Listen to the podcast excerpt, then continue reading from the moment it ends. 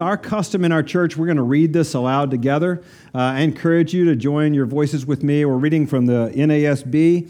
Um, if you, you don't want to read it or you just, you, you, that's not, you can close your eyes. There's something about hearing God's people read his word together that's very powerful. So let's join our voices. Now, when Jesus saw the crowds, he went up on the mountain. And after he sat down, his disciples came to him. And he opened his mouth and began to teach them, saying, Blessed are the poor in spirit, for theirs is the kingdom of heaven. Blessed are those who mourn, for they will be comforted.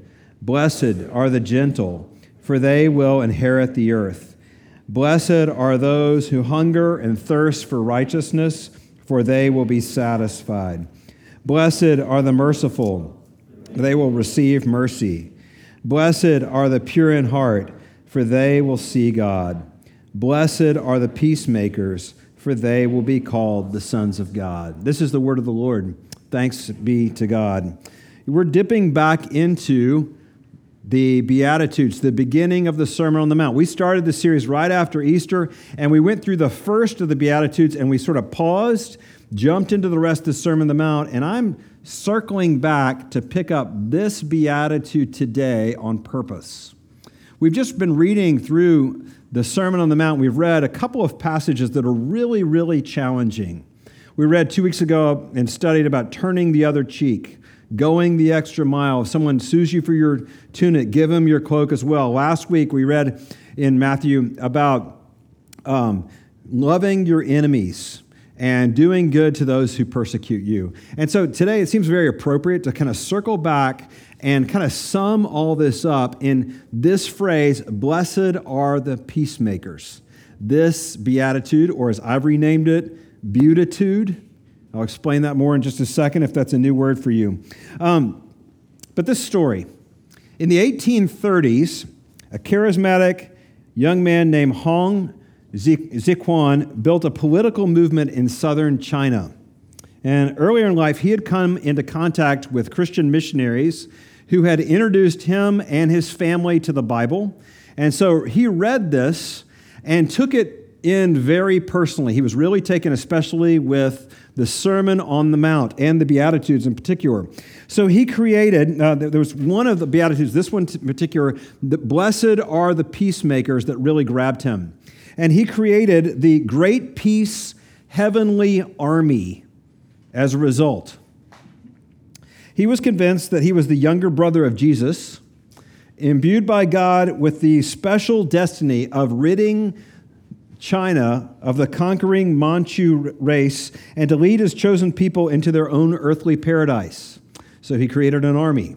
Blessed are the peacemakers was the, the slogan for his army.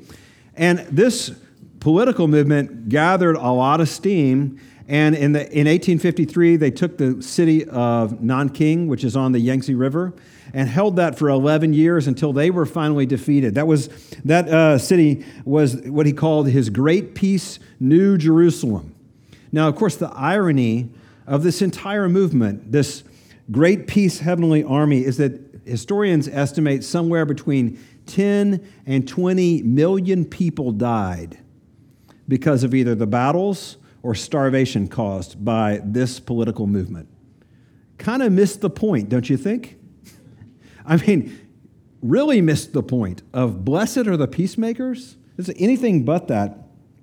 And yet, as, as we turn to this beatitude, this beatitude, this picture that Jesus gives us of what is the beautiful life, I think we likewise miss this one. I don't think we really understand it. I mean, don't you wish at times that you could edit Jesus?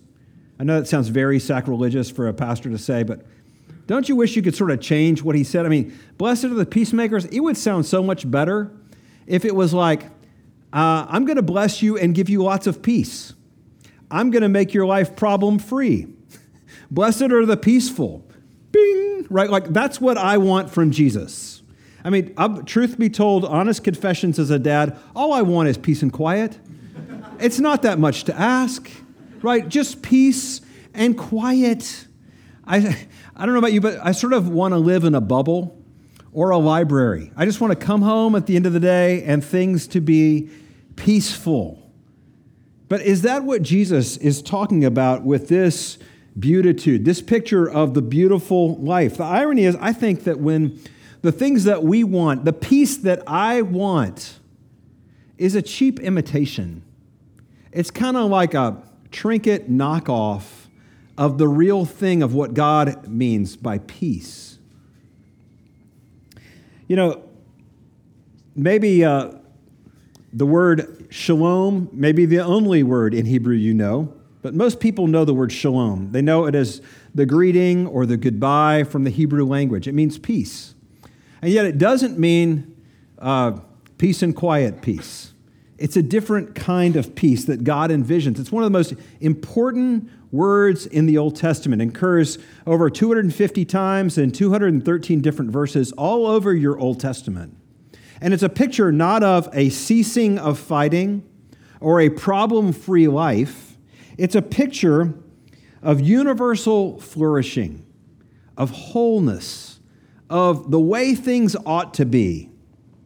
It's not just an absence of trouble, it's everything which makes for people's highest good. So let's contrast my peace, my dad peace that I want, a little peace and quiet, with the peace that God envisions. And let's compare and contrast these real quick. So, my version of peace is to be left alone. God's version is restored relationships. My version of peace is a nap. God's version of peace is health and wholeness. My version of peace is no conflict. God's version of peace is no more tears. Do you feel that? I mean, my version of peace is fine, but it's so far short of what God envisions in this word shalom. His design for people in the garden and his design for people in the new heavens, new earth. You know, this is what this is his picture. But listen to Jesus. Jesus says, Blessed are the peacemakers, not the peaceful, uh, not those whose lives are filled with peace, but the peacemakers. Jesus is, say, is saying that in order to have peace, sometimes you have to step into conflict.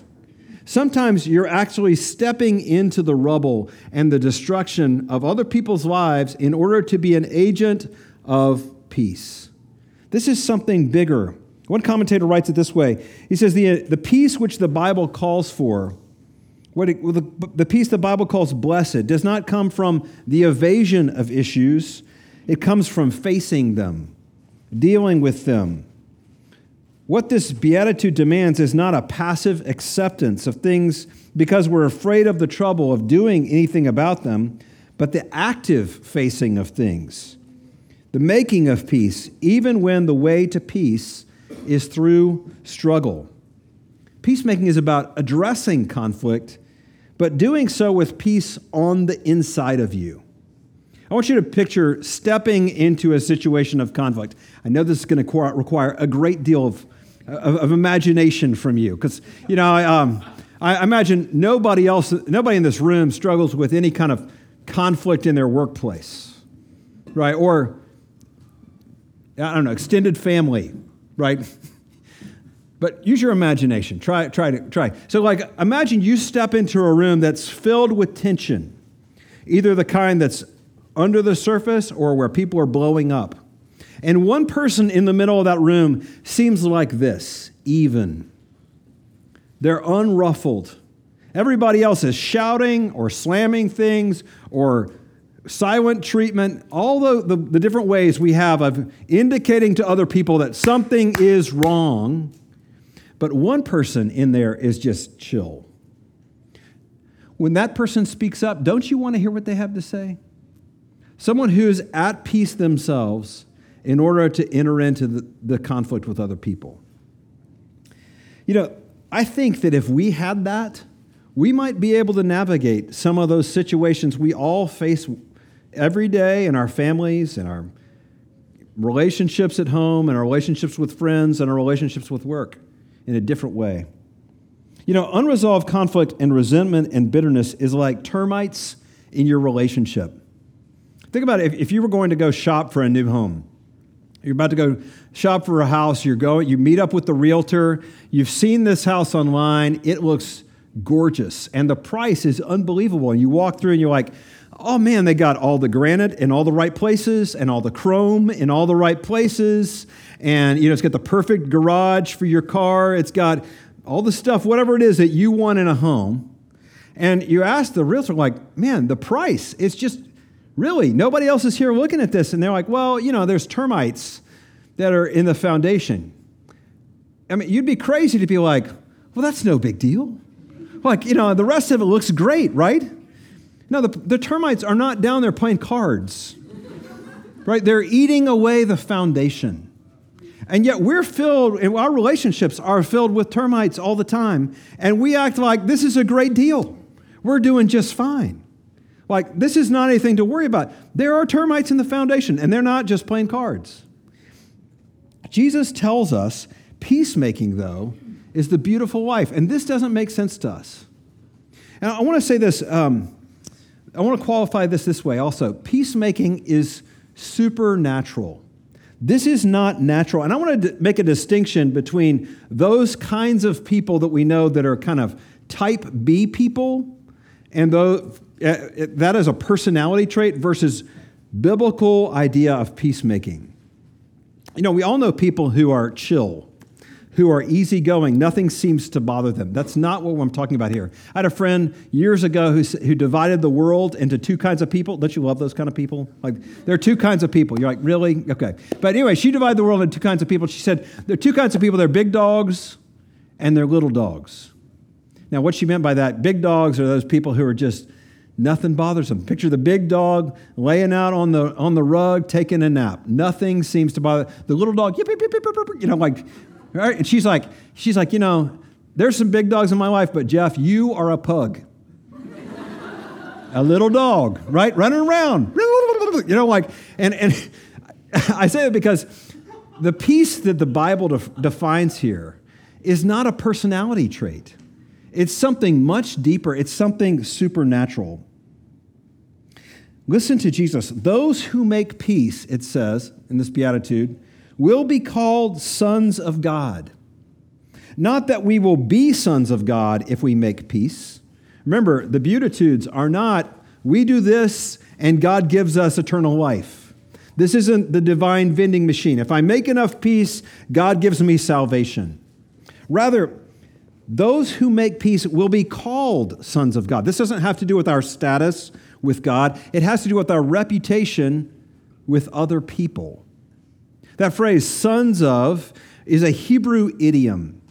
It appears in multiple places in your Bible. But if you describe someone who's a really bad person as a son of wickedness, you get the point. It doesn't mean their, their dad, their mom or dad were wickedness itself. It means they're a wicked person, right? Sons, uh, you are a son of folly doesn't mean like your father was folly. it means you're a foolish person. So this idea that you who make peace will be called sons of God means that other people will look at your life and say, there's something supernatural going on there. There's something about the way this person enters into conflict and deals with people and deals with situations that is not just human, that speaks of God's power at work in them. So, this is really important. If we want to be in on the good life, if we want to be peacemakers, we have to start with God. Because our biggest conflict, whether we realize it or not, is with God Himself. We've been reading through the Sermon on the Mount. I want you to hear these words about all these words about enemies in the Sermon on the Mount. Jesus says in this chapter, I say, I say to you, do not resist an evil person. But whoever slaps you on the right cheek, turn the other to him as well. If anyone wants to sue you and take your shirt, let him have your coat also. Whoever forces you to go one mile, go with him too. And then later on, we, we just read this Love your enemies and pray for those who persecute you, so that you may be sons of your Father who is in heaven. For he causes the sun to rise on the evil and the good, he sends the rain on the righteous and the unrighteous. If you love those who love you, what reward do you have? Do not even the tax collectors do the same? If you greet only your brothers, what more are you doing than others? Do not even the Gentiles do the same? You know, I don't know if you think about this very much, and I don't know if you think about um, who you think of when you think of enemy. Most Christians would say, I don't have any enemies. So let me switch this up on you because I know where we live. We're in the triangle, and I think some of y'all remember this. Um, I know enough about our history in the triangle to know that the name Christian Laettner means something to many of you. Right? Christian Laettner played um, for the Duke Blue Devils back 30 years ago when Duke won back to back national championships over University of North Carolina Chapel Hill and over University of Kentucky. Widely hated for two reasons. One, his athleticism, he was an amazing basketball player, and two, his cockiness. So lots of people in the triangle hate Christian Laettner, still hate Christian Laettner. You don't even know him, right? Like, it's really funny. Like, that, though, for a lot of basketball fans, that's an enemy. That's an enemy. Um, but this is what's funny to me. Uh, Jesus is more honest than we are, often as Christians. Um, lots of Christians like to play nice, but Jesus is like, yeah, people have enemies. There are people that we do not like, that we avoid, that we would never say it, but we hate. We have enemies. And here's what's harder for us to hear God has enemies. God has enemies. We don't like to talk about this. Again, this doesn't sound nice, but God has enemies. Listen to this. Those who resist his will, those who refuse to worship the Creator, those who live in rebellion, those who steal glory from him, those who treat his holiness with contempt, those who want to be their own Lord and King, those who live in his world and refuse to acknowledge his presence those who ignore his love, those who trample on his grace, who act like he is not real. That's, that's all a paraphrase of Romans chapter 1, right? Who is God's enemy? By nature, all people are God's enemies. This is who we are. And we're not Christian Laettner kind of enemies of God. I mean, Christian Laettner is like, you know, you can respect him, he's really good at basketball. You may not like him. That's how we like to think of ourselves as God's enemies. You know, we're pretty great. But we're not those kind of enemies. It's much worse than that. We're not Christian Laettner enemies. We are Steve Stephens kind of enemies. Now, that may name may not you may not remember that right now, but in 2017, that was all America was talking about for about two weeks' time period. Steve Stephens was a young man who, on Easter Sunday, saw an older gentleman in Cleveland, Ohio, walking home after worship. A guy named Robert Godwin Jr. He pulls over his car, he turns on his phone, he goes up to the man and asks him to say a name. When Robert Godwin acts confused, he shot him, filmed it, and posted it on Facebook. Godwin died. Unbelievable. I mean, this kind of shocked our, our country for those two weeks period of time where people were talking about how could this happen? How could this happen? The public nature of such a murder and, you know, I think that what's remarkable about this for us is that we, while we want to think of ourselves as the kind of people who are Christian Laettner kind of enemies of God, we're much more like the Steve Stephens kinds of enemies of God. And let me explain how that works. Think about this. The one time, the one time the God of the universe made himself vulnerable to us what did we do with him? From the moment he was born, he received death threats. Throughout his lifetime, the beginning of his public ministry, he's reading from the scroll in the synagogue, and people want to take him and throw him off a cliff by force. There was a plot to kill him from his cradle with, with Herod to his grave. When we finally did it, we did it. Way to go, us humans. We killed him. Good job. When the God of the universe made himself vulnerable to us, we did it. We killed him. But God is the best kind of enemy you could ever have. If you're going to pick an enemy to have as an enemy, God is the best kind. Because what do we see with this God? We see Jesus loving his enemies. We see him not resisting those who intended evil for him. We see him offering his cheek to be struck. We see him go, offering up his tunic. We see him going the extra mile. We see him doing all this to lay down his life. You know, people talk about something you're supposed to do at the end of your life. You're supposed to make peace with God. Have you ever heard that phrase before? You're on your deathbed, it's time, make peace with God. Nobody can do that. Nobody makes peace with God. God is the one who makes peace with us. God always takes the first step towards sinners. If it was up to us, it would never happen. Romans 5 tells us this. While we were enemies, we were reconciled to God by the death of his Son. How much more, now that we are reconciled, shall we be saved by his life? Ephesians 2 tells us he himself is our peace. In one body, he has reconciled us to God through the cross, by which he put to death our hostility. Right? We don't make peace with God. God makes peace with us. I mean, this is the best enemy you could ever come you could ever have because God is the one who makes a first step towards sinners. God is the one who initiates with us. Just like Robert Godwin's family. Let me return to that story. Just like that murder was on full display on Facebook, it was filmed. I mean, how cruel. And yet, also on full display was the amazing grace and forgiveness of that family, the children of Robert Godwin Jr., toward their dad's killer. His daughter, Tonya Godwin Baines, said, Each of us, each one of us, wants to forgive the killer, the murderer. We want to wrap our arms around him. Godwin's son said, I forgive him because we are all sinners. That, that's supernatural peacemaking. That's someone who knows I'm an enemy of God, you're an enemy of God, God has moved toward me, so I can move toward you. I mean, we all like to pretend we're Christian Laettner kind of enemies of God you know, the annoying kind, the frustrating kind, but kind of awesome at the same time.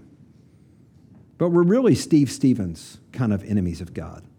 And this is what blows my mind. God makes himself vulnerable to us, and we killed him.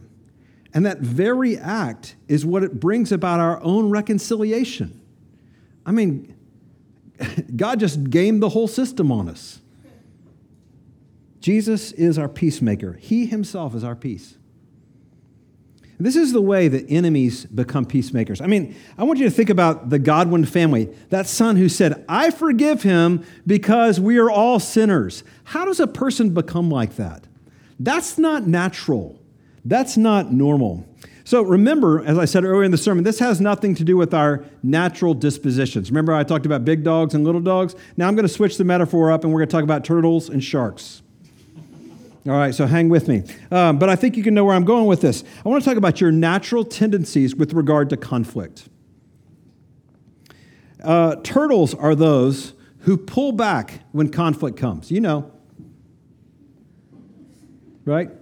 In the shell, pulling back when the conflict comes. A defensive posture, self protection. I'll just disappear. Let's pretend that didn't happen. It's no big deal. Oh, it's it didn't really even upset me. I didn't even notice. Not a big deal. Turtles tend to minimize, tend to say, it's not, it's not a problem. We give excuses for other people. Turtles think they are just, quote, believing the best about other people. And you fellow sharks in the room, right, are looking at the turtles and you're like, y'all are crazy. That's what's wrong with turtles, right? Give me a break. They need to be more shark like, right? After all, wasn't Jesus a shark? I mean, Jesus turned the tables over. He, he was constantly provoking things and stirring it up. Am I right? Know the sharks? Okay, there we go. Yeah. What about the sharks? Did you know sharks can't swim backwards? Sharks always are swimming forward, right? They move ahead. This is why I'm using an example. Sharks are like, we're going to deal with this right now because sharks like to deal with everything right now. right? Like, attack, attack. It's an aggressive posture right? Let's attack the problem. Attacking the problem is always the right thing. Turtles don't deal with problems, sharks attack them, they kill them. Right? And, and you turtles in here are like, yeah, they, the sharks drive me nuts. I mean, does everything need the same level of intensity? Does everything need to be able to be attacked? I mean, give me a break. They need to learn to be like turtles. After all, wasn't Jesus a turtle? Right? He, before, he, he was silenced before his accusers. He, he, uh, he, bear, he bore with others rather than attack them, right? Any turtles are like, Amen? Okay. Y'all, the first service was really honest. I don't know about y'all second service people. Um, but I want to think with you what motivates us? Because the Bible says our behaviors never are just things that we hap- happen to come up and do, they always come from our heart. They always come from a deep place of motivation within us. What motivates turtles? What motivates sharks? Actually, they both do this, they both ask the same question. Both of them ask the question, well, what if? Let me give you an example. Turtles act like turtles because of fear. What if I don't address what, what if I address this conflict? What if they don't like me anymore? What, what if they reject me? What if this is the end of our friendship? It's a lot of fear. Turtle behavior becomes from a heart motivation of fear. And sharks, what motivates sharks to attack? Because of control.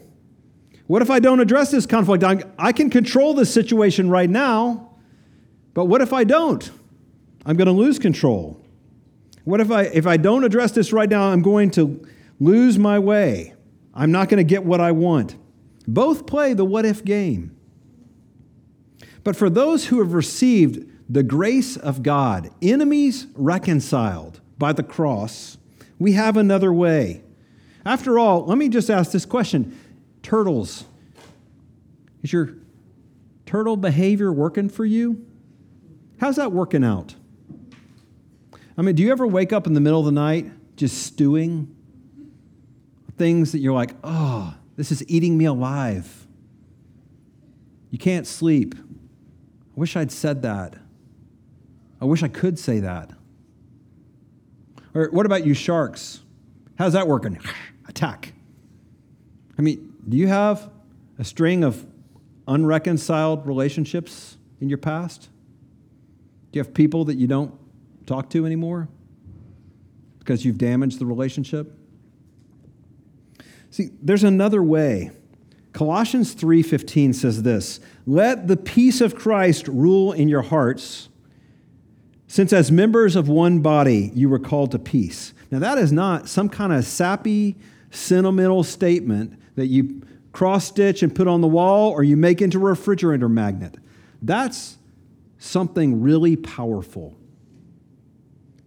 Listen to this. It gets really specific. As those who have been chosen by God, holy and beloved, put on a heart of compassion, kindness, humility, gentleness, and a patience, bearing with one another. That's, that sounds like turtle behavior for you sharks. You put on a heart of compassion and kindness and patience, gentleness, bearing with. I mean, that is totally unnatural for sharks. But listen up, turtles. It also says this forgiving one another, whoever has a complaint against anyone, just as the Lord forgave you, so also should you. I mean, that's shark behavior. That's stepping into a conflict. That's naming that something's wrong. That's saying this needs to be addressed. That's being able to offer forgiveness and having a hard conversation. Let the peace of Christ rule in your hearts, since as members of one body, you were called to peace. When you become a Christian, I want you to think about what you do. You don't just say, Jesus is my Savior, Jesus is my friend. You say, Jesus is my ruler. He's in charge. I am coming under his authority. I'm asking him to take charge of my life. And this requires from us an regular, ongoing, daily submission of ourselves to God. A regular practice of submitting your heart, your relationships to God, to let the peace of God rule in your heart for turtles and for sharks. Both turtles and sharks give up our natural tendencies, to pull back, or attack. We give up our peace faking, that's what turtles do. We give up our peace breaking, that's what sharks do.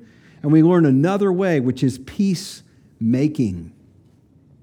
Peacemakers, the book of James tells us, peacemakers sow who sow in peace, they reap a harvest of righteousness. They step into things that are hard, not like sharks, not like turtles, but a different way. And God works in this to bring restoration. What does that look like in real time?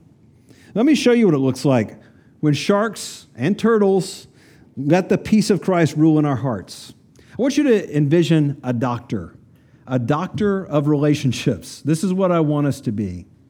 You know, when you go to your doctor, your primary care doctor, you got something that's bothering you, something that hurts, something that won't go away, you know, if your doctor says, well, here, here's what I'm going to do I'm going to give you Tic Tacs, and I want you to take Tic Tacs every day for a month and come back and see me. Will you ever see that doctor again? I hope not, right? I hope that's the last. I hope you're like, we're done, right? Or if you go see the doctor and the doctor immediately says it's time for surgery without any questions, I hope you're like, I need a second opinion because you're nuts, right? No, what, a, what does a good primary care doctor do? Ask lots of questions. Hey, where does it hurt? What are you doing that make, is making it hurt? What, are you, what have you been eating? Are you exercising? What are your patterns of rest? All those kinds of questions that help the doctor get to, the, uh, to understand, like, what is really going on? A good doctor in our relationships doesn't just respond like a turtle or a shark, but asks questions. You know, if you go see your primary care doctor, they're going to try to figure out three things Is this something I need to deal with? How do I need to deal with this? And when do I need to deal with this?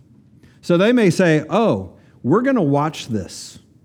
I, I, want you to come back in two weeks. We're going to watch this and monitor. I want to see if there's any change. We may not need to do anything.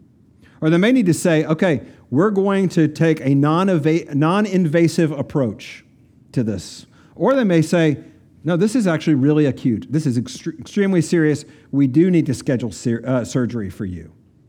And they, they may take any of those, but you know they're not going to show up. You know, they're not showing up at surgery with a chainsaw, they're showing up with a scalpel. Because the purpose of the surgery is not to destroy, but to heal.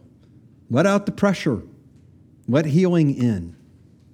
You know, as we think about our relationships, we think about our conflicts, the places where there is no peace or there's fake peace, you can't just come in like a turtle or a shark. You have to become a student, a doctor of your relationships who come in and asks questions. Is this something I need to deal with? How am I going to need to deal with this and when? You know, sometimes this means like looking at the termites in your relationships. Looking at the termites that are eating away at something, you're saying, I need more information.